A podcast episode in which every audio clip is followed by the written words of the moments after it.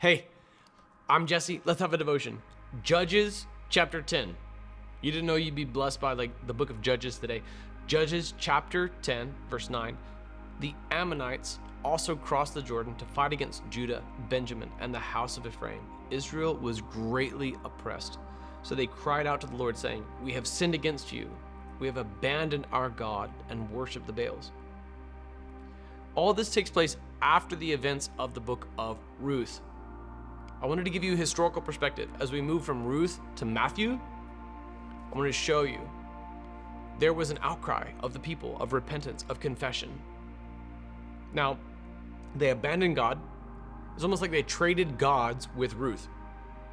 Ruth ends up being blessed. Ruth ends up being used of God mightily. They end up suffering horribly. When you forsake God, it is invariably for something less than He.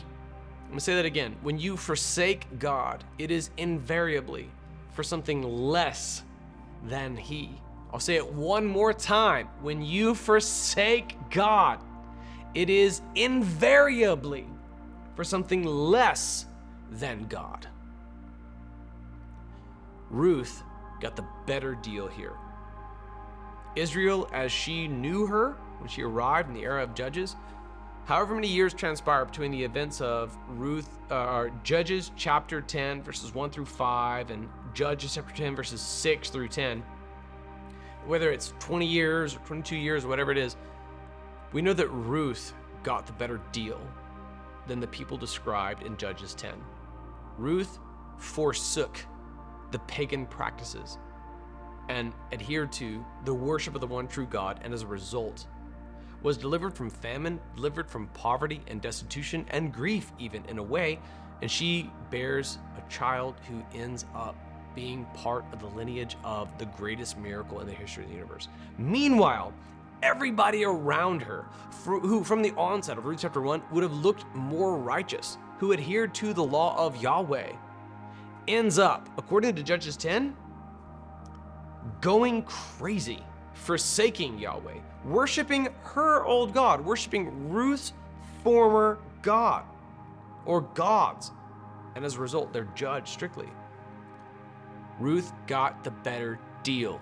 Learn from Ruth. She was right even when an entire nation or the majority of a nation was wrong. Oh, I can't say this enough. Ruth was right.